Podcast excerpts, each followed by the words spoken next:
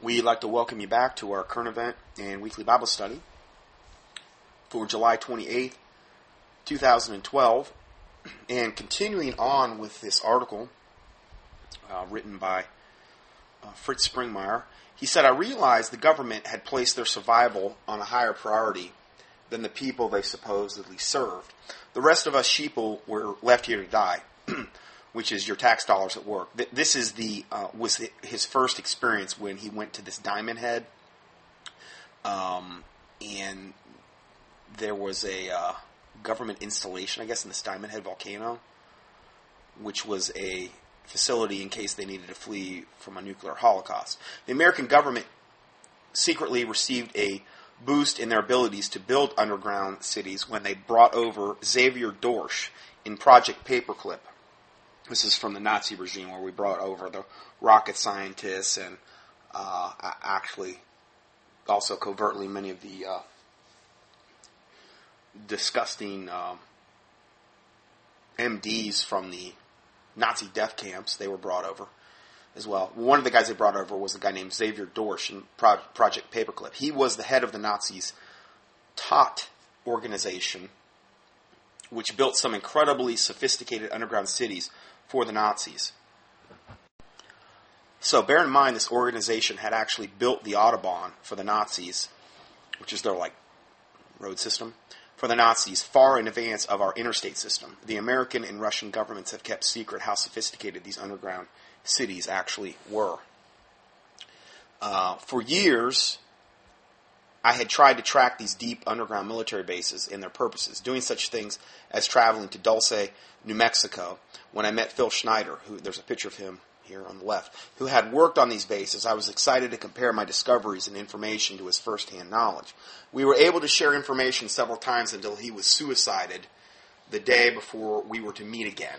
So, it just so happens the day before Fritz Springmeier was supposed to meet Phil Schneider, he was suicided. Phil Schneider died on January 17, 1996, reportedly strangled by a catheter found wrapped around his own neck. Yeah, that happens all the time. People commit suicides by wrap, wrapping catheters around their own necks. I can understand hanging yourself, but you're telling me you're going to strangle yourself? I mean, it's just, it's not going to happen, okay? Um, the bizarre death being dis- dismissed by the authorities as suicide. In other words, he was killed, okay? And they ruled it a suicide. It was just a bogus thing all around. If the circumstances of his death seem highly controversial, they are matched by the controversy over his public statements uttered shortly before his death. Phil Schneider was a self taught geologist and explosive expert of the 129 deep underground facilities Schneider believed the U.S. government had constructed since World War II. He claimed to have worked on 13 of these facilities. So, going further here, two of these bases were major, including the much rumored bio, bioengineered facility at Dulce, New Mexico. After Phil's murder, I placed my information on the American DUMB bases, meaning Deep Underground Military Bases, DUMB bases, in my Deeper Insights book, in the middle of the book between parts 1 and 2. Different agencies have their own underground installations. That explains why there are so many. The NSA, the CIA, FEMA, Naval Intelligence, the Air Force, NORAD, and others all need their own secret underground bases. Some of the work with strategic reserves and nuclear activities, secret weapons, communications, computers, and hardened defense structures are legitimate activities for underground bases. And while others, things like genetic manipulation, cloning, it's a big one, individual mind control, population control, and lethal ways to kill populations are also being um, you know, used in these underground bases. We have truly lost control over our government. If you will pardon the pun, it is truly out of oversight. And here's a picture of Area 51 before they actually moved the fence back. I believe they moved the, the perimeter back two or three times, so you can't even actually take pictures of it anymore. Area 51, uh, which we see a picture of on the left here if you're looking at the PDF, and the White Sands Missile Base in New Mexico have been large tracts of land where underground installations have allowed for exotic black ops research. Unfortunately, the information that leaks out does not sound good. These black ops are not projects for the public good. Many of them are downright scary. Some are bizarre, like keeping a severed human head alive. Now, you don't believe this? I just saw this video the other day. It, I'm not saying watch it. It will absolutely turn your stomach. I put this link. I said, "Caution: Extremely disturbing." 1940s Russian uh, head dog experiment, living without a body. They cut this dog's head off. This was an experiment they did in Russia, and they put out this whole presentation on what a wonderful thing it was. They also drained the dog of all the blood in its body and like let it like sit there for I don't know how many minutes and then reintroduced blood back in and reanimated the thing. Then they cut a dog's head off and pumped blood into they had this contraption that pumped blood into the head and they were like doing this stuff like putting smells under its nose and, and, and making loud noises and and the dog was reacting to the stuff. The head was. You talk about morbid, sick, gut wrenching. And they were acting like, you know, it was, it was almost like a public, uh, you could tell at the time it was probably like something they released for the public to see. You know, this is how the, wonders of modern medicine. I give you a link. I'm not saying watch it. There's really nothing inappropriate other than it's just beyond morbid. But I mean, they're like they're like, you know, taking a hammer, hitting on the table, and, and the dog's like his, his eyes are opening. He's like, I mean, we're talking some really, really, really sick, morbid stuff here. Mega, mega, mega. If they were able to do that back in the whenever this was filmed, 40s or 50s or whatever, this should be. What are they doing today in underground bases? And this is something they released to the public. That's my whole point. I mean, if you give Satan an inch, he'll take a mile. And Satan's the one that is in control of these projects and these people and these non human entities like the Nephilim. He's in control. So you think that there's going to be anything that, from a morality standpoint, where Satan will say, no, come on, we can't go that far. No, that, now you've crossed a line. No. There's nothing off limits in Satan's twisted, perverted mind that he won't have his minions perform. And what better place than deep underground bases, miles underground, where nobody can hear their screams and nobody can see what's going on. So, anyway, and instead of being U.S. government projects, many of the levels on these bases actually belong to the Illuminati and their secret world government beside vast tracts of land in sparsely populated regions. And, and again, like Area, Area 51, you can't even get near the place. So not only is what's going on totally cordoned off, they don't even, like the government a lot of times won't even admit these places exist when they obviously do exist. People are getting flown in, bussed in. You can't even get near the facility or you could literally be shot. And the government will deny it even exists. Huge tracts of land. And then not only is the actual base itself being hidden, but then obviously what's going on underground can't be known. So it's top secret. uh, so, what are these bases like? Some have facilities for growing food, many are connected. Uh, spokes, most of all of these are connected, these bases, through these uh, tunnels that we had described earlier, through these bullet bullet type trains that they use.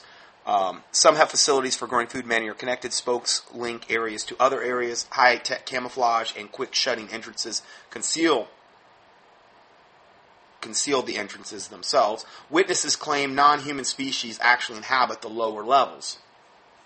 My personal take on these things is that this is a modern day example of the Nephilim that were created by interbreeding in ancient times. Again, that's the whole kind of purpose of this teaching to kind of drive that, or at least part of the purpose of this teaching, to drive that point home, to biblically reconcile the days of Noah with the days of the coming of the Son of Man.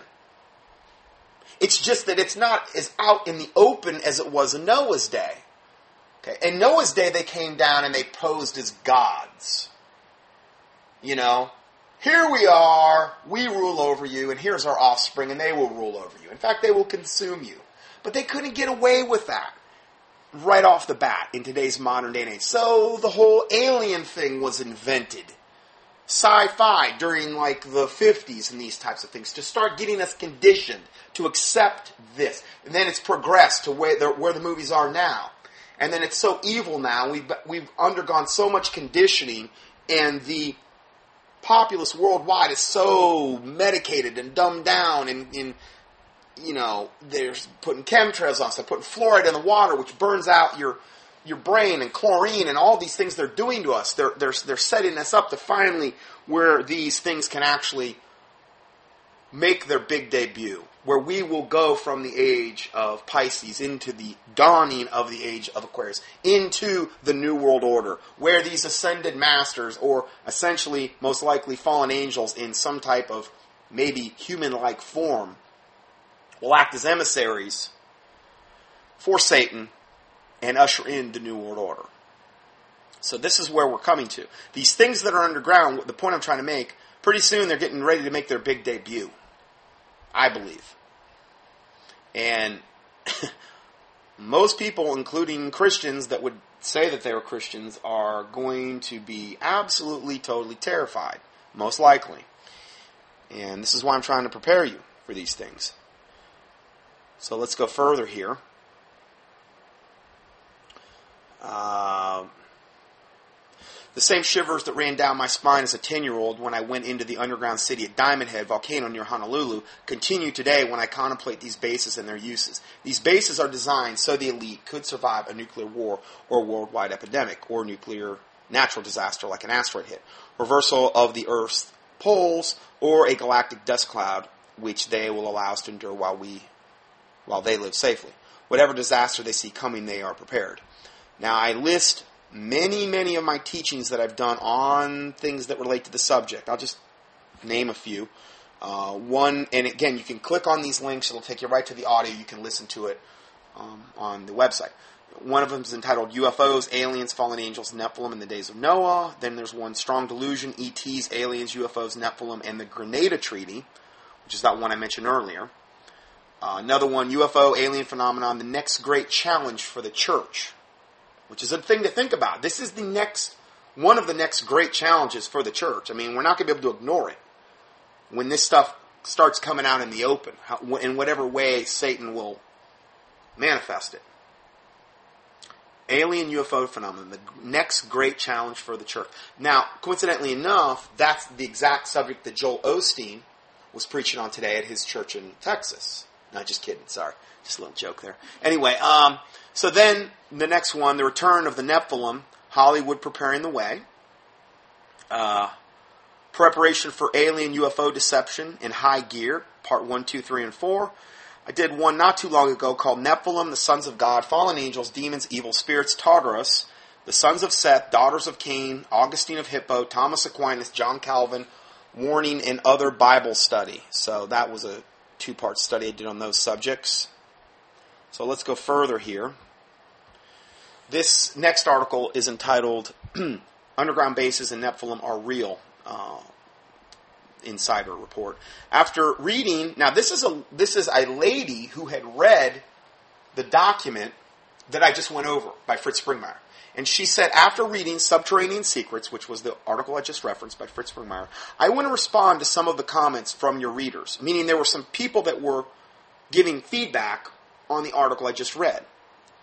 And this lady says, I know the topic about hybrids and Nephilim seems pretty far out, but not so far out when, in, when explained in terms that people of what people are actually accustomed to. From my lifetime as a former multi generational server meaning she's a multi generational Luciferian, essentially, this lady. In that organization that has been working to implement the quote plan, which is pretty much what I just described, by, for the New World Order, I can tell you that large underground bases do exist and that many bizarre projects, such as genetic experimentation and hybridization, have taken place there for many years. This is just one other source. Again, I could turn this into a 20 part teaching if I wanted to. If you wanted to like look at so many different sources, okay, to, to confirm what we're talking about here. Just don't have that for time's sake. Now, I've done some teachings on this whole subject as well, uh, which I give you here again. Uh, transhumanism, vaccinations, DNA, and corrupting the seed of mankind. I've also done one on the star children, the indigo children, which I don't have that listed here, but you can access that one too. And then I've done a couple end time current events teaching where I got into this too. Anyway, I give you those links here. And that way, if you're reading along on a PDF or something and you're like, you know, I'm just not, he mentioned something, but I'm not either convinced or I need more information on that, you can click on the audio right there, and, and a lot of times I'll do a dedicated study on one aspect of what we're talking about. So, this lady, who's this generational Luciferian, says, in reference to Jack's comment regarding his questioning on how so many people of such cities and underground facilities could remain quiet about them for so long. In other words, the guy says, Oh, come on, if this was really going on, you'd have people coming out of the woodworks saying there's this and there's that. Well, there is a lot of people. Okay? But most of them end up dead shortly thereafter if they start opening their mouth, or that's been the pattern, at least. Look what happened to Phil Schneider and many others. Um, and these are some other things to consider about why this isn't broadly known. I mean, let's face it, the Illuminati controls the modern day mainstream media. They're going to do, and they have done things to totally suppress this type of information, so people that you know aren't aware of it there are several other things to consider as well. Number one, first off, in the military and in the organization responsible for implementing the plan of the New World Order, no one is given such a responsibility unless he or she has been tested and found able to keep all activities and information secret. Two, some military bases contract out certain projects to civilian companies who hire non military personnel who are given secret clearance only after they have passed various tests, one of which is to keep their work secret. My former husband worked on secret projects, yet he never divulged anything at all about the base or his work there. Another thing, too, they could say, well, we're going to kill your family if we find out you've talked at all. That by itself is going to shut most people up. If and if they're a generational Luciferian working in there, they're working for something they want. They're not going to go and open their mouth. There's another thing to think about. Anyway, now, point three. There are people, quote, employed in the underground facilities who are there for their whole life, meaning that's all they ever know. They're never going to get out. There's a, you know, think about that. Number four, something to keep in mind are the very real top secret programs that existed during World War II that that involved many people who were dedicated enough or fearful enough to keep it all secretive. Listen, I just watched a documentary long, not too long ago on this World War II thing, on um, the whole Manhattan Project, how they had that whole town in Tennessee, in Oak Ridge, Oak Ridge, Tennessee. It was consuming, I think, was it like one it was some unbelievable number, like one eighth or one seventh or one sixth of all the power in America. One town was consuming that much electricity every day. And it was almost a total secret. And it was a whole town. Thousands of people worked there. And it was above ground. They were making, they were really refining the uranium that had to be used in the nuclear bomb. And then also, then they ended up getting plutonium. One of the nuclear bombs they dropped, I think the first one was Little Boy, uh, dropped it on uh, Hiroshima, and that one was, I think that was uranium based nuclear. And then the one that they dropped on Nagasaki was fat, called Fat Man, and um, it was uh, plutonium based. But there, this is where they were re- refining the uranium, which was an unbelievably painstaking, really expensive, time consuming, um, power consuming project. But yet, they were able to pretty much keep that a secret during World War II. And these were people that weren't even, you know, like, if you're going to be in an underground base, that's a whole other level of clearance. That's a whole other level of people they would probably even select to do those types of things. So it, it has been done in times past on a large scale. So let's go further. Uh, she, she goes on to say, My former father in law was a code breaker at a secret location known as, quote, the farm. The reality to all that, to all at the farm, was that if there was a breach in secrecy, the whole farm and all the inhabitants would be blown sky high in an instant, meaning they were willing to kill everybody there if there was a breach in secrecy. So everybody better keep their mouth shut. Another former friend of mine, a retired nuclear physicist, also spent time at, quote, the farm, was also assigned to work on the H bomb project at Los Alamos. He too has remained silent concerning his work. To this very day, the details of the operations at those two places, the farm and Los Alamos, have remained obscure due to enforcers who make sure that the general public never receives the truth and does not believe the truth even if it's told. In other words, disinformation specialists. Many people are talking about the Nephilim, but they are but they are ready to believe that the Nephilim are a reality. Okay, many people are talking about them, but but are they ready to believe that the Nephilim are a reality? You know, talking about the Nephilim and actually getting ready to believe they're a reality are two different things, in other words. What if someone came forth to say that they know for a fact that the Nephilim are real? Would this person be believed? Consider this just because you can't see it, just because you can't hear it, does not mean it does not exist. Dogs are able to hear frequencies that are not audible to our human ears. The earth looks flat, but it isn't. In the physical world, there are gases we do not see, but do exist. There are radio waves, microwaves, and other frequencies that we do not see or hear, but they do exist. Much of what we do not understand today is not because we are not intelligent enough to understand it, or that we are not spiritually evolved enough, or that we are not spiritually evolved enough to grasp it. Okay, but nevertheless, it, it exists and I have a few Bible verses here.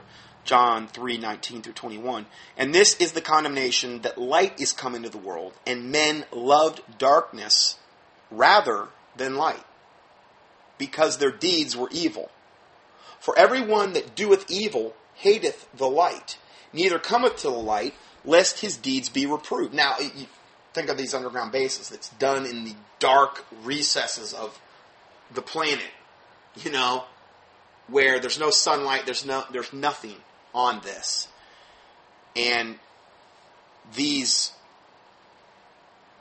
entities that control these bases love darkness rather than light because their deeds are evil.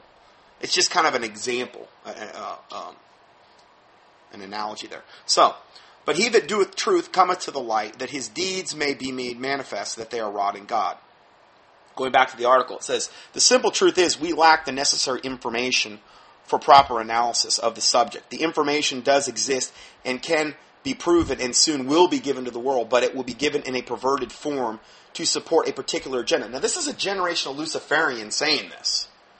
She's even saying it's going to be presented in a perverted form to support a particular agenda. Like the whole thing I said about how the Ascended Master's coming and we're here to be your buddies and there's these bad aliens and there's good aliens and we've got all this wonderful technology for you and we know you got World War III going on over here and we know you, you, you got all these problems and your, your planet's in a total state of chaos and we're going to help you out with all that. But, you know, there's going to be some sacrifices on your part you're going to have to make as well, you know.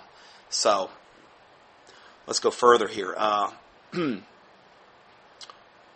agenda, this perverted agenda, that a physical hierarchy of powers of power serves an organization called the Illuminati. Have you ever had this experience? You were traveling, and as you enter a large city, you cannot help but sense an air of evil hanging like a blanket over that city. I can totally relate to that. The, the city I've felt most that way about is Miami. When I, I mean, even when I was unsaved, I felt that way about that city. I couldn't even stand getting near the city, even on the outskirts of it. I was like, man, I do not want to be here. Get me out of here. I don't like this place. It is evil. Well, it's it's literally you're sensing, you know, the demonic almost domination over an actual area. You're sensing these princes and principalities and rulers of wickedness in high place, and and the and the and the uh, power that they have over a given area because of all the the uh, the sin and the witchcraft that's been committed there. A lot of it's that, not all of it, but a lot of it is. Then she goes on to say, you don't see it, but you can feel it. Actually, you may not have been imagining it. Just as we have mayors and government officials in the physical world, there are supernatural principalities assigned to specific regions to serve the agenda of an organized governing power. Some know this power as the kingdom of darkness. Ephesians 6:11, and I know I, I talked about this earlier, but I'm just going to read these verses. Put on the whole armor of God that ye be able to stand against the wiles of the devil, for we wrestle not against flesh and blood, but against principalities, against powers, against the rulers of darkness of this world, against spiritual wickedness in high places. Uh, 2 Corinthians 10.3 For though we walk in the flesh, we do not war after the flesh. For the weapons of our warfare are not carnal, but mighty through God to the pulling down of strongholds. These are like demonic, fallen angelic strongholds. And then the next verse, casting down imaginations and every high thing that exalteth itself against the knowledge of God, and bringing into captivity every every thought to the obedience of Christ. Hebrews 4:12 For the word of God is quick and powerful and sharper than any two-edged sword piercing even to the dividing asunder of soul and spirit and of the joints and marrow and is a discerner of the thoughts and intents of the heart. Jeremiah 23, 29, is not my word like as a fire, saith the Lord, and like a hammer that breaketh the rock in pieces. Now, those are some good words to, uh, good verses to commit to memory, uh, especially regarding the battle that's ahead. If you sense the world is not the same as it was 20 or 30 years ago, this is back to the main article, that there seems to be a heavier and more evil presence in general, you're not imagining that. There is indeed a heavier presence here on earth. It is for the purpose of the very last stage of, quote, the plan in this last stage, the supernatural is being combined with the physical, which will co- accumulate in a spiritual global world order. Huh, the supernatural is being combined with the physical, like they shall mingle themselves with the seed of man, but they shall not cleave. Like as it was in the days of Noah, when the sons of God saw the daughters of men and they bore them giants. Kind of sounds very similar, you know, combining the supernatural with the physical. Hmm. When Daniel was finishing interpreting Nebuchadnezzar's dream, now I added this in, he said, and this is this relates to this, but I'm gonna I'm gonna give you the whole I'm gonna give you five verses instead of just the one verse. This is when he was interpreting Nebuchadnezzar's dream, okay, of the of the statue with the head of gold and that type of thing. Okay. And whereas thou sawest the feet and the toes, part of potter's clay and part of iron. Now, this is the last part Daniel's interpreting. The kingdom shall be divided. Now, this is the day and times we're going into right now. The kingdom shall be divided, and there shall be in it of the strength of iron, for as much as thou sawest iron mixed with miry clay. And as the toes of the feet were part iron and part clay, so the kingdom shall be partly strong and partly broken. Okay, so the ten toes of Daniel, which will be representative of the ten kings of the coming Antichrist reign, okay, during that, during the Antichrist reign, it's going to be partly strong and partly broken, it's saying. And whereas thou sawest iron mixed with miry clay, they shall mingle themselves with the seed of men, but they shall not cleave to one another, even as iron is not mixed with clay. And in the days of these kings shall the God of heaven set up a kingdom. Now, this is after, essentially, right after the ten toes, okay? And in the days of these kings shall God of heaven set up a kingdom. Now, this is going to be literally starting at the end of the tribulation when Jesus Christ comes back on the white horse at Armageddon with the saints to wipe out the wicked at Armageddon. Okay, this is when it basically starts. Uh, the kingdom, the and in the days of the kings shall the God of heaven set up a kingdom which shall never be destroyed, and the kingdom shall not be left to other people meaning God's going to rule over it. This thousand year millennial reign of Christ is what we're in reference to here. But it shall break in pieces and consume all these kingdoms, and it shall stand forever. For as much as thou sawest that the stone was cut out of the mountain without hands, that's always in reference to Jesus Christ. When you see that phrase, the stone cut out of the mountains without hands, and it and that it break in pieces the iron, the brass, the clay, the silver, and the gold, meaning the whole statue that Nebuchadnezzar had been shown in a dream, that Daniel was interpreting, all those kingdoms, okay, with that Nebuchadnezzar and Medo Persia and the Roman and, and all those other things, the stone that was cut out of the mountains without hands, Jesus Christ, is going to come at the end and break that whole statue down, and he is going to rule for a thousand years, at least a thousand year millennial reign of Christ on earth.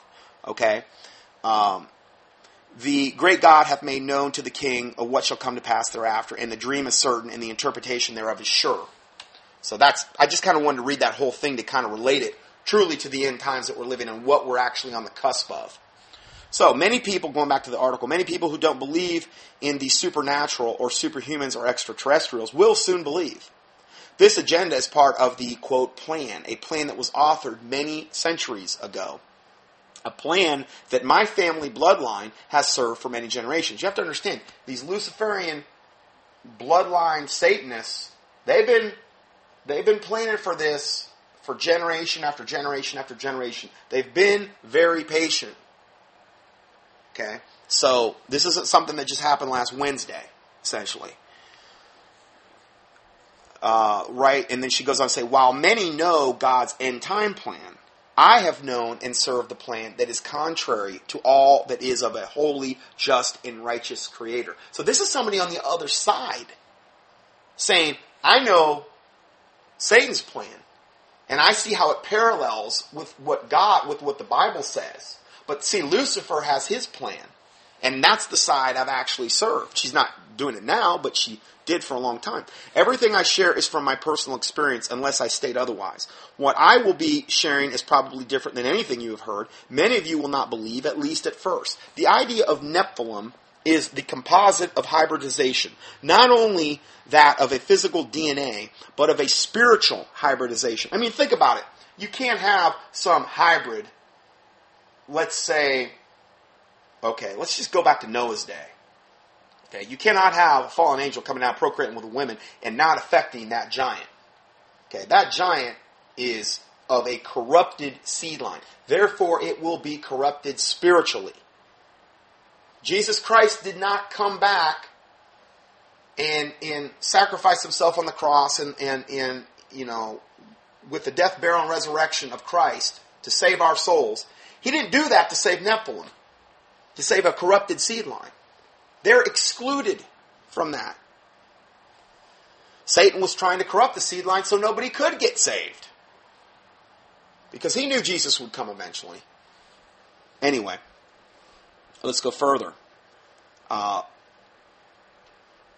the idea of a Nephilim is the composite of hybridization, not only that of a physical DNA, but that of a spiritual hybridization, the combining of human DNA and the spirit with that of another spirit creation that does not appear to us to exist on this physical earth. Um, now, I put a comment in here. One source put it this way, because I get this question a lot about the whole alien thing. One source put it this way Evidence is beginning to mount that many of the human and animal organs from mutilation victims are being used in the construction of physical, biological life forms that can be, quote, possessed by an insidious group of spirits or supernatural, non physical entities, aka what they refer to as the infernals. Okay? See all these people uh, for all these years where these cattle get mutilated and, and people get abducted and they're found and they they've got uh, like there's organs removed and all these horrific things done to them, particularly reproductive areas. Well, what are those body parts being used for? Well, they're saying here they're used, at least in part, for the construction of these physical biological forms, which can be then possessed by a spirit, an evil spirit, okay, which would ex- explain things like gray aliens and other things that have been sighted, okay? I'm not saying that's the absolute, you know, total truth, but I think there's a component of truth there. And then it goes on to say the leading edge magazine for March 1990 quoted one inside source as saying that, quote, these beings need a physical presence and generate biological structures that function as containers for them in other words, they need a physical body. They've got this demon or devil that needs to have a literal physical body so it can actually manipulate things on a physical plane. Can't be like a ghost going around where, where you know, even even if you watch some of these shows with these ghosts in them, which are nothing more than, than familiar spirits that have been disembodied. That's all they are. Um, and familiar spirits are mentioned in the Bible. All they are is devils. They aren't the person that walked on the earth if you start to buy into any of that garbage, then you might as well just throw the Bible right out because the Bible says that we either go to heaven or hell. Okay? It is appointed unto man once to die, and after this, the judgment. I mean, we don't get reincarnated, we don't get to come back. And a lot of times, these evil spirits that are in these things, and these paranormal investigators come and they're like, well, we just felt as though we needed to send the evil spirit to the light where he could cross over. And we facilitated that process by burning sage and bringing in a Catholic priest and bringing in a medium, a witch, so that she could help facilitate that process. Oh, so wicked, evil spirits go to heaven too. They go toward the light you might as well just throw the whole Bible. And you know, there's many people that will go to hell because they buy hook, line, and sinker into the whole ghost stuff. It's totally contrary to the Word of God. It's all it is is a satanic parlor trick. Well, how do they know about if they're not the real people, if they're not real ghosts of the real spirits? Then, then how do they know about the person that's doing that did all these wicked things that lived at the property hundreds of years ago? Because they are what they call familiar spirits. They indwelt the flesh of that person that lived there 200, 150, 10 years ago. They knew all of his actions. They knew how to imitate him. They can manifest. They can even look like him. They can talk like him.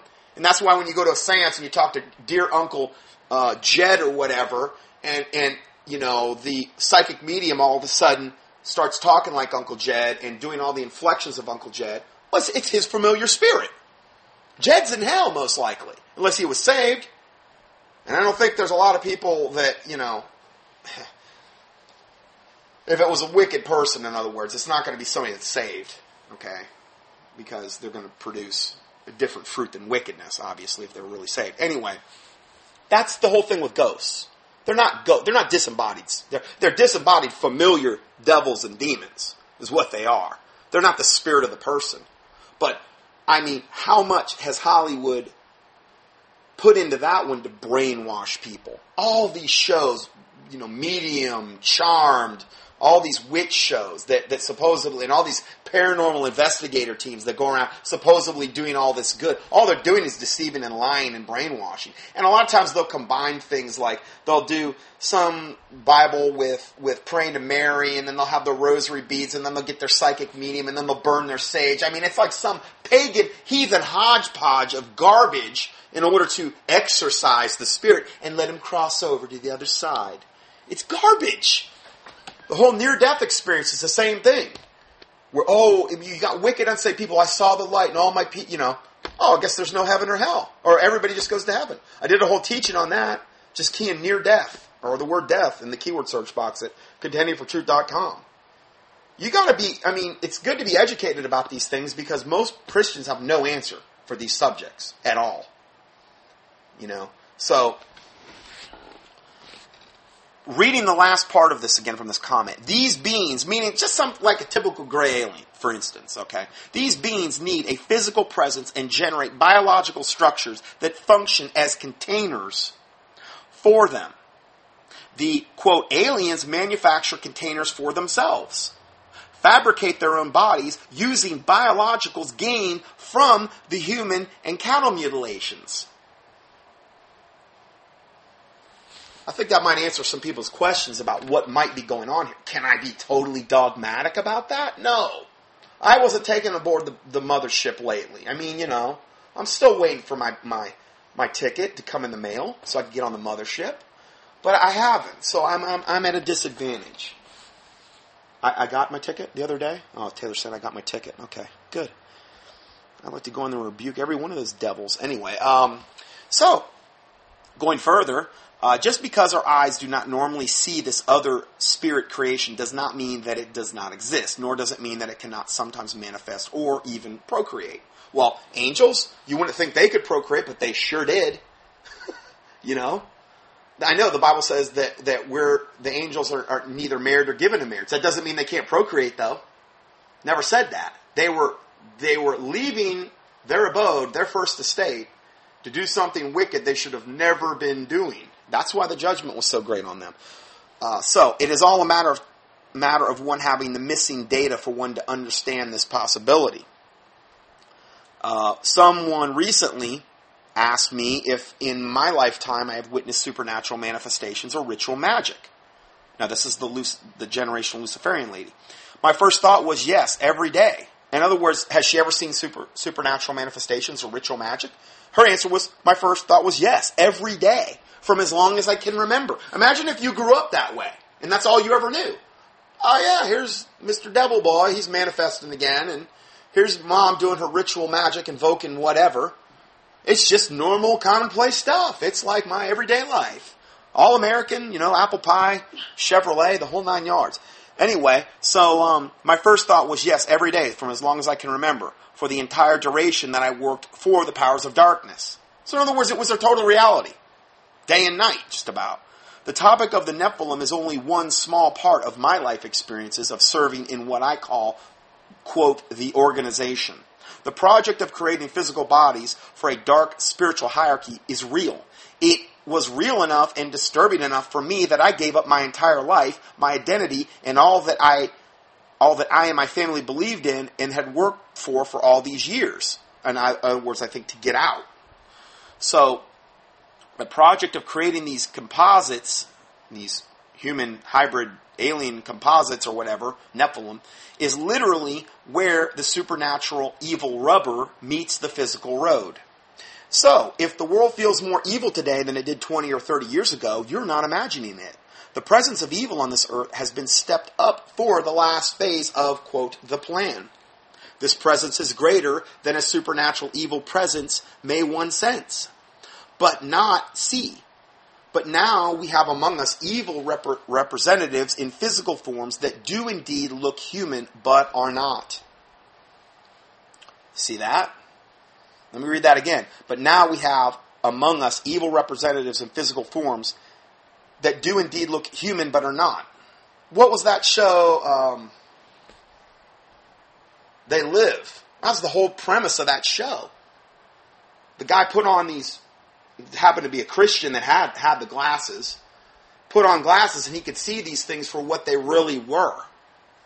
And she's saying these things they walk among us. The Nephilim literally walk among us.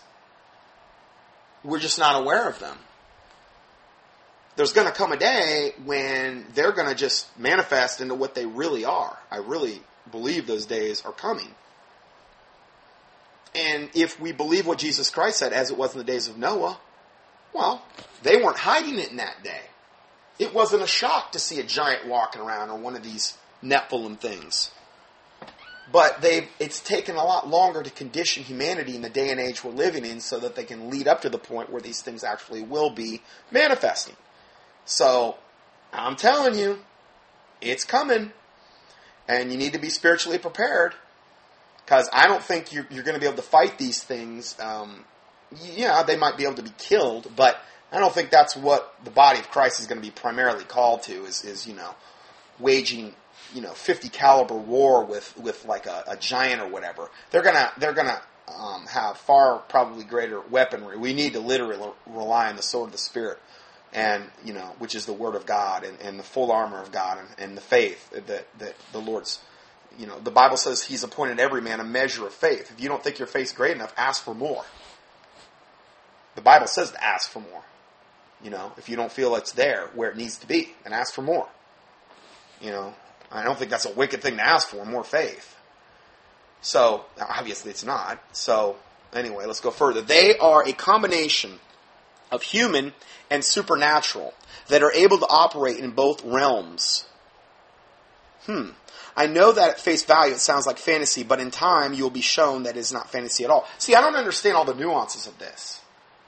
Okay, I don't understand how they could operate in both realms, meaning they could literally dematerialize but I've heard too many accounts of like like gray aliens coming and they literally come through the walls. But then all of a sudden they're grabbing you like they have physical form. It's tough to be real dogmatic about that. Here's all I need to know. They're wicked. They're evil. They need to be rebuked in the name of Jesus Christ. Plead the blood of Jesus Christ against them. You know? I mean, call upon God's angels to war against them. Make sure you got the full armor of God on. Make sure the King James Bible's playing in your house 24-7, preferably the book of Revelation in at least one part of your house. Have a Bible in every single room and with you in the car when you go out. These are all things I do. I mean, I don't have no holy water either. That's, I, I love the, the holy water. That, that's real biblical. Yeah, I see that all the, the holy waters all over the Bible. I mean, all these pagan things the the Catholics do with the rosary beads, which are nothing more than a knockoff of the Hindu prayer beads. That's where they got those things from.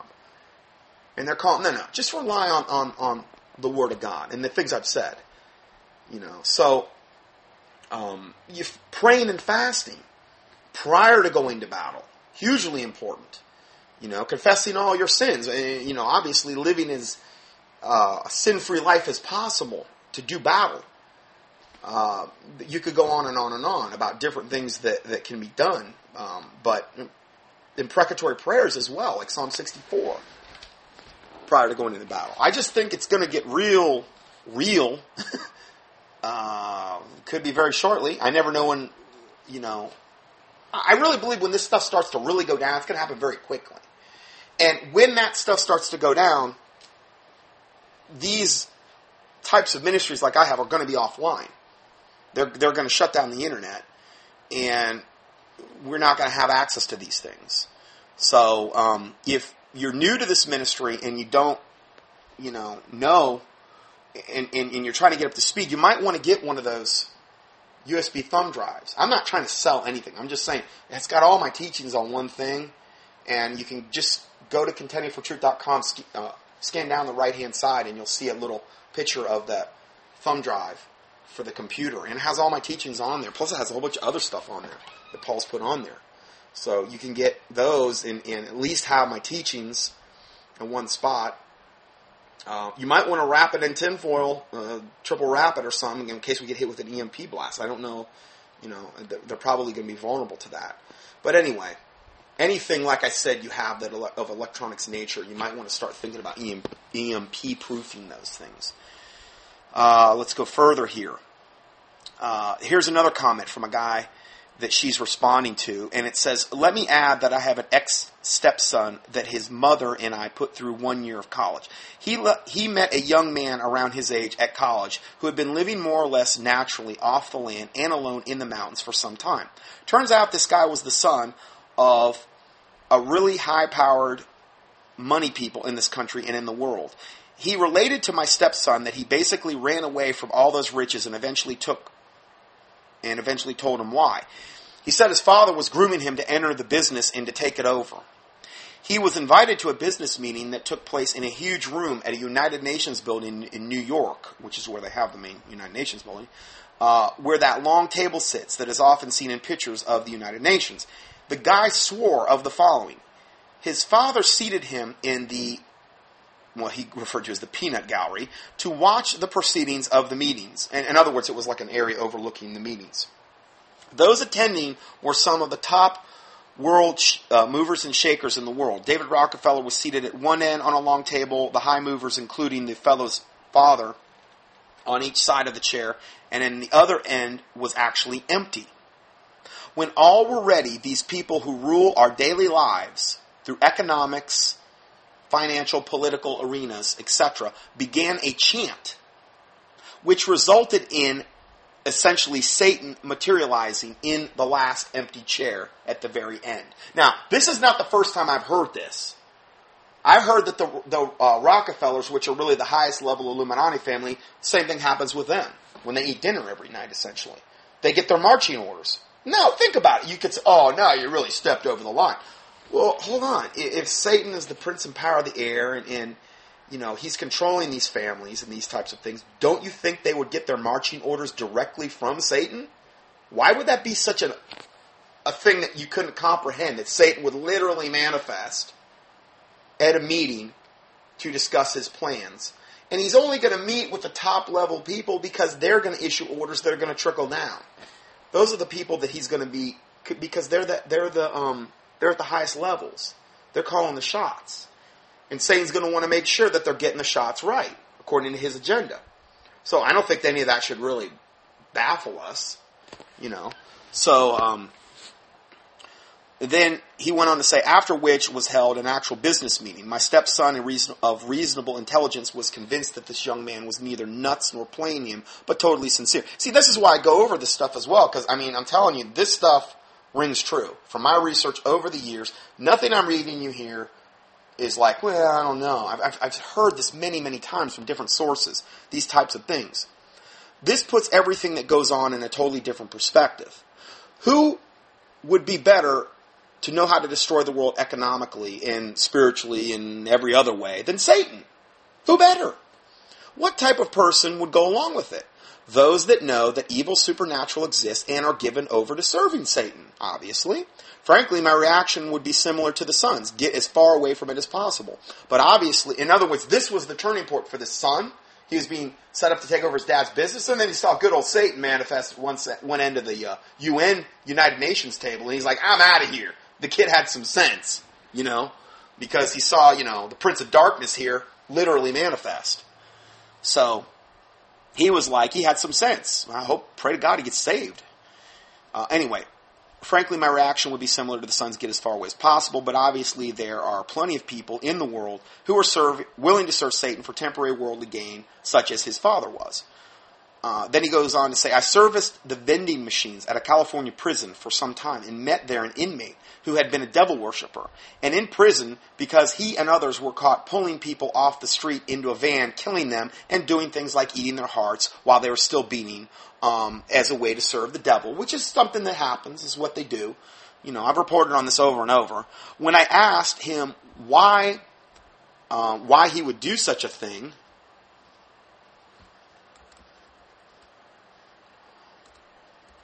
sorry, I was just editing something there. Why he would do such a thing? He said, "quote You wouldn't believe the money, the positions, the women, whatever you wanted." That was his quote. But of course, it was all short lived because he was in prison. So I mean, people will people do it all the time. I mean, to, to, to get into the rock industry and these to go to any kind of level, you pretty much have to serve, uh, make some type of deal with the devil, literally. You know, I, I've talked a lot about that too. And I've talked a lot about this human sacrifice aspect of it. And, and again, that teaching I did not too long ago about what goes on in the, uh, the mountains of Asheville, uh, North Carolina, and those that area, and, and the uh, satanic sacrifices. I gave you that teaching. I gave you here my teaching on Halloween, human sacrifice, Stonehenge, and the Wicker Man. Uh, and then also Massacre of Innocents, the occult roots of abortion, which is also related to that. So let's go further. According to the way most learned students of biblical prophecy see our times, now is the time when the devil is unchained and loosed upon the earth to seduce as many souls as he can. Certainly seems true with the things we see unfolding. Kind of rules out fence straddling, doesn't it? yeah, it really does.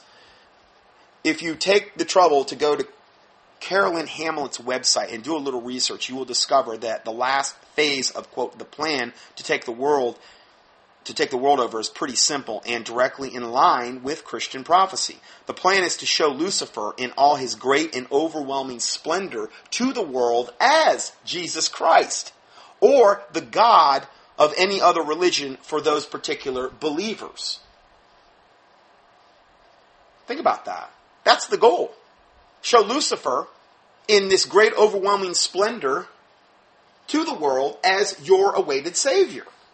To the Christians, it's Jesus Christ. Okay? To the Buddhist, it's the fifth Buddha. To the Hindus, it's the Krishna. To the Jews, the Messiah. To Islam, it's Imam Mahdi. Okay? That's their goal.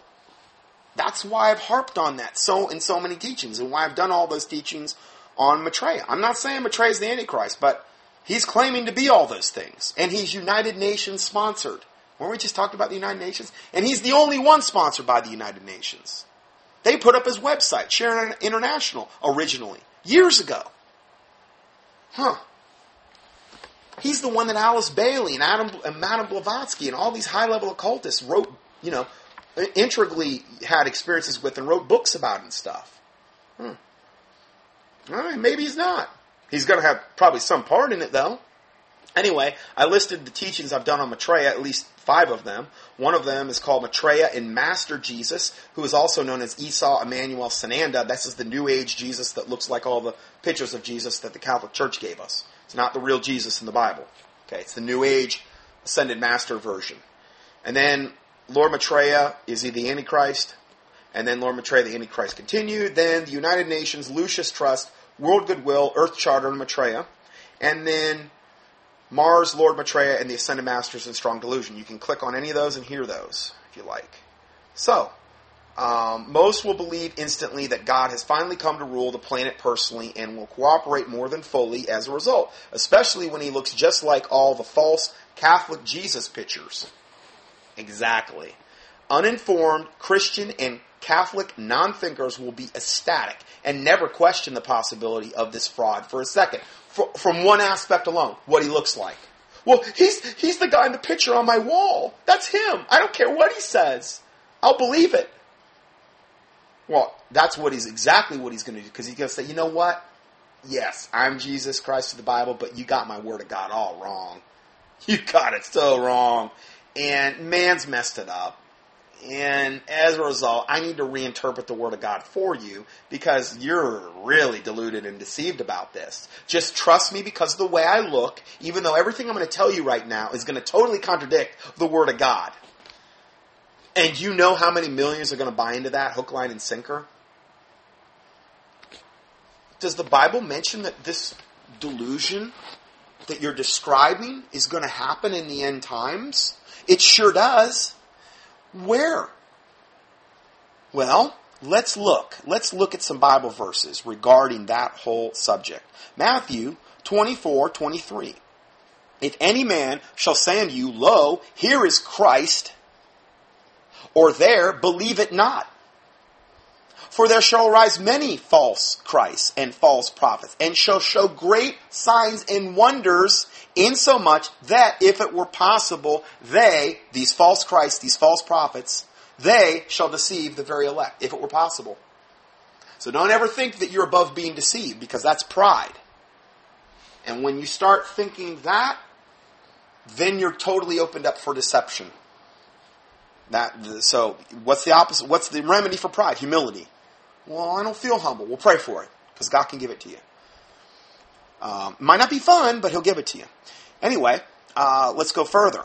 Hosea 4 6, My people are destroyed for lack of knowledge. Because thou hast rejected knowledge, I will also reject thee. I mean, honestly, think about it. If you were hearing this study for the first time as a, as a let's say, a born again Christian, do you think it's kind of important what I'm going over today? Or is it just some stupid, superfluous, dumb issue that won't have any bearing on my on my immediate future? Ah, you know, you don't need to know this stuff. You're fine. I'm not saying God can't show you, but don't you can you see the spiritual implications of not knowing this information? Do you think it's possible that for a lot of people because they don't know this information, I mean, I mean, I mentioned a lot of stuff today. It's not like one thing I covered. And I'm not saying that to brag. I'm just saying if it was me or anyone else saying it, it's kind of important. Okay? We're dealing with things that could be in our face in the very near immediate future that have massive spiritual implications that are going to take millions upon millions of people to hell. Pretty important to me, I would think. Well, anyway, my people are destroyed for lack of knowledge. Because thou hast, because thou hast rejected knowledge, I will also reject thee. That thou shalt be a priest to me, that thou shalt be no priest to me, seeing thou hast forgotten the law of thy God, I will also forget thy children. So, as the heads of our household, okay, this is going to have a, a, direct effect on your family as well. The implication is there. If you're rejecting real knowledge God's trying to show you and clue you into. 2 Thessalonians 2 1. Now we beseech you, brethren, by the coming of our Lord Jesus Christ. Now, so this is what we're talking about. We're, the whole context of 2 Thessalonians chapter 2 is talking about the coming of our Lord Jesus Christ, but more specifically, the things leading up to that coming. Okay? By the coming of our Lord Jesus Christ and by our gathering together unto Him. This is in reference to the rapture, whether you believe in pre, mid, or post. This is what it's in reference to. By our gathering, the body of Christ gathering together unto him. Okay? That ye be not soon shaken in mind, or be troubled, neither by spirit nor by word, nor by letter as from us, as the day of Christ is at hand. Let no man deceive you by any means. That for that day, meaning Jesus Christ coming and our gathering together in him, that day shall not come except there come a falling away first. what is that falling away? Well, it's translated from the word apost- apostasia. Apostasia. Uh, Strong's number G646. What does the word mean? It means a falling away, a defection, or apostasy. This is a falling away of the church. This is what we're seeing today. This is why we got Smiley Joel Osteen, you know, preaching his lukewarm, pro homosexual, feel good gospel. And we got good old Benny Hinn going over here doing all kind of lying signs and wonder jazz, which probably isn't even that. And so much rank blasphemy going on in the church. I sent out a video the other day on, on this guy doing the thriller. He had his the thriller dance for Michael Jackson in the church and saying that whenever dead man walk, it has to be the breath of God. And he was comparing, and they had all these church people up there literally doing the thriller, Michael Jackson thriller dance, and they were all like the army of the dead, essentially. And he was comparing that to. it was just, I, I couldn't even believe when I was watching.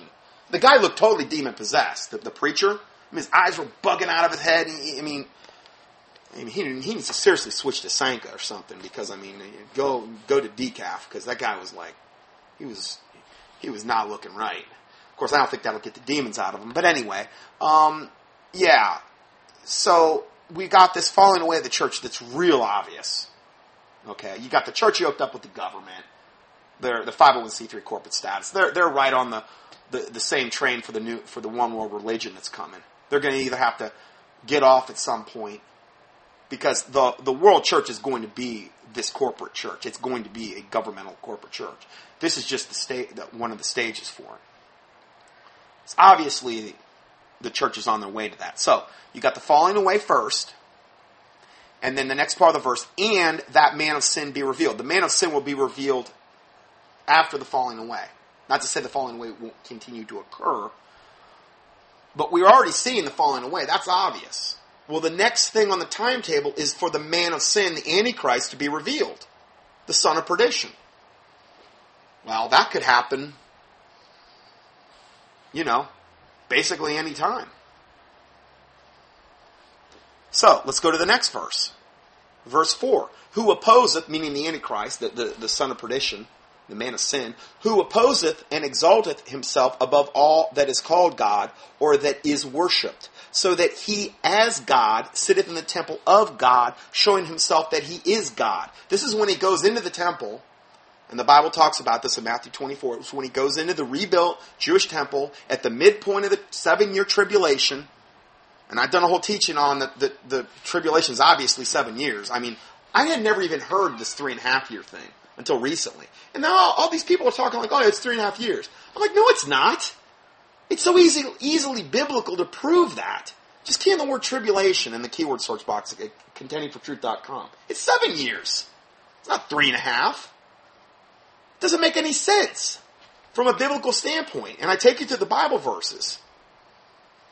Uh, did the whole thing about Gog Magog too. I, I, get into that as well. If you think that that's coming up, it's not. That's not even coming until the end of the thousand year millennial reign of Christ. The Gog Magog war's very, very unbelievably in your face, obviously scriptural. That it's not coming to the end of the thousand year tribulation or thousand year millennial reign of Christ. Anyway, it's just a lot of things that are being taught now as just matter of fact that are like, whoa, you biblically speaking, that's not what's going to happen. Anyway, um, who opposeth and exalteth himself above all that is called God, um, or that is worshipped, so that he, as God, sitteth in the temple of God, showing himself that he is God. That's the abomination of desolation that occurs at the midpoint, three and a half years into the seven year tribulation. That's when the great tribulation starts. Now, Next verse, or actually verse 7. For the mystery of iniquity, iniquity being like sin, the mystery of iniquity doth already work. Only he who now letteth will let until he be taken out of the way. This is in reference to a restraining force. Some people say it's the Holy Spirit. Very well could be. Um, only he who now letteth will let until he be taken out of the way. I had one guy email me or get in all these mean debates with me and say that he told me he was the restrainer of uh, Second Thessalonians two verse seven. he also said he was Michael the archangel, and uh, Uh, he was also the one of the witnesses at the end of the tribulation too. He's one of the two witnesses. Yeah. So, and no, no shortage of ego there. Anyway, um, but uh, so only he who now letteth will let until he be taken out of the way. Okay, when this re- restraining force is removed from the planet, next verse, verse 8, and then shall that wicked, capital W, meaning the Antichrist, the man of sin, the son of perdition, then that wicked shall be revealed. That's when we're all going to know we're going to see the Antichrist's big debut. Okay, whom the Lord shall, and, and it shall meaning it's he's ultimately the Lord's going to ultimately consume with the spirit of his mouth and shall destroy with the brightness of his coming. Okay, it's not going to happen right then when he's revealed though. It's going to happen, you know, basically at the end of the tribulation when the Lord comes back at the battle of Armageddon. Anyway, verse 9, even him whose coming is after the working of Satan with all power and signs and lying wonders. Now that's how they're going to deceive the whole world. The Antichrist and the false prophet, the Bible says this on several occasions, that they're going to deceive the whole world through, you know, signs and lying wonders and in power and miracles. They're going to deceive the whole world. So if you're into signs and wonders and miracles, you better you better line up with the Word of God because that's not the thing we need to be chasing after. Jesus Christ said, "A wicked and adulterous generation seeketh after a sign." So we that's not what we want to be basing things off. We want to be basing it off the Word of God. That's it. Okay, compare it with Scripture. So, but a lot of people are going to buy it hook, line, and sinker just because it's going to look real powerful. All these things he's going to do. And with all deceivableness of unrighteousness in them that perish, because, because they received not the love of the truth, that they might be saved. And for this cause, God, God's doing this. God shall send them strong delusion, that they should believe a lie. That they might all be damned who believed not the truth, but had pleasure in unrighteousness. And this whole thing leading up to the Antichrist and his big debut that we've been talking about, and all this stuff, this is part of the strong delusion. When the Antichrist is revealed, that's part of God's strong delusion. So you don't want to be, get caught up in the strong delusion, obviously, because you don't want to go to hell. I mean, that's the spiritual implication here. That they should believe a lie. That they might all be damned who believe not the truth, but had pleasure in unrighteousness. So it's very important to be educated and, and to know what's going on in regard to the end times so that you're not caught up in the strong delusion. It's a big reason why this ministry exists, to prevent that from happening. So I'm going to go ahead and kind of end on some. I had a, some positive feedback regarding kind of ending and like a positive note scripturally. And so I'm just going to give some verses on, basically on the Lord Jesus Christ today to end. Romans 5, 8 through 10. But God commendeth his love toward us in that while we were yet sinners, Christ died for us. For much more than being now justified by his blood, we shall be saved from wrath through him. We're justified through the blood of Jesus Christ. It's very important you understand that. For if when we were when we were enemies, meaning when we were unsaved, we were reconciled to God by the death of his son, much more being reconciled, we shall be saved by his life. Um, Titus 3 5. Not by works of righteousness which we have done, but according to his mercy he saved us. So anybody that's in all these pseudo Christian cults that think they're earning their way to heaven, I'm not saying once you're saved you're not going to produce works. Okay, you can show someone your faith by your works, but it can't be the cart before the horse. Okay, works. If you think you're working your way to heaven like the Catholics, oh, I'm keeping all the seven sacraments, I'm doing this, I'm doing that, and their worship. This is another gospel. Okay, so you got to have it in the right order. Not by works of righteousness which we have done, but according to his mercy he saved us by the washing of regeneration and the renewing of the Holy Ghost. Romans 4 5. But to him that worketh not, but believeth on him that justifieth the ungodly, his faith is counted for righteousness. In other words, again, if you think you're, you're earning your salvation, okay, him that worketh not, doesn't mean that we don't work for God, but it's do you think you're working to earn your salvation? To him that worketh not, but believeth on him that justifieth the ungodly. That implies faith. For you say by grace through faith and that not of yourselves. It is the gift of God, not of works, lest any man should boast. That's another one. But he that believeth on him that justifieth the ungodly, his faith is counted for righteousness. So somebody that believes that they're getting into heaven based on their good works, his faith will not be counted for righteousness. That's the opposite of that verse. Uh, I already said the next verse, Ephesians 2, 8, and 9.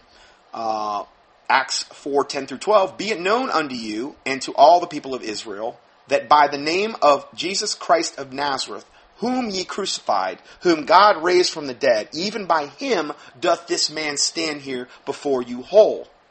This is the stone which was set at naught of the builders, which has become the head of the corner, meaning Jesus Christ. Neither is there salvation in any other. There's, there's no salvation in any other person that's ever lived on this planet other than Jesus Christ. For there's none other name under heaven given among men whereby we must be saved. Doesn't work through Buddha or Krishna or Imam Mahdi or whatever. All those people if they existed on this planet, are in the grave right now. Whereas Jesus Christ is at the right hand of God the Father Almighty, ever making intercession for the saints, our heavenly advocate. So, big difference. Anyway, Romans 10, 13 through 15. For whosoever shall call upon the name of the Lord shall be saved. How then shall they call on him in whom they have not believed? And how shall they believe in him of whom they have not heard? And how shall they hear without a preacher? And how shall they preach except they be sent? As it is written, How beautiful are the feet of them that preach the gospel of peace and bring glad tidings of good things. So that's something for all of us to contemplate and think about regarding our personal uh, ministries. Colossians 1:23 If ye continue in the faith grounded and settled and be not moved away from the hope of the gospel which ye have heard. Meaning, these are things that you do not. You, want to continue in the faith, grounded and settled. You don't want to. You don't want to. Uh, you know, lose faith in these things. It's a matter. It, it, you, you, so much of this comes back to faith. I, I found in, in the Bible, faith in the Lord Jesus Christ. Revelation one five, and from Jesus Christ, who is the faithful witness and the first begotten of the dead, and the prince of the kings of the earth, unto him that loved us and washed us from our sins in his own blood, and hath made us kings and priests unto God his Father. To him be glory and dominion forever and ever. Amen. Amen. Praise the Lord for that. Kings and priests. This is how, uh, essentially, we're viewed by the Lord. Romans 8, 16 and 17. And the Spirit, capital S, itself beareth witness with our spirit that we are the children of God. And if children, then heirs. Heirs of God and joint heirs with Christ. Amen. I mean, these are some, praise the Lord, kind of get you fired up things to, to, to really think about. I mean, we're not, obviously we're not, we're not in heaven yet, but these are, these are verses that we can meditate on and, and uh, memorize and, and, these types of things and, and uh, kind of to get our mind as well off all the, the negativity that we're looking at here and the battles that, that we may be facing. But uh, you can, you know, I can do all things through Christ which strengthen me. You know, greater is he that is in me than he that is in the world uh, God said, Call upon me, and I will answer thee, and show thee great and mighty things which thou knowest not. I am the Lord, the God of all flesh. Is there anything too hard for me? Those are just four different verses that you can, you know, memorize.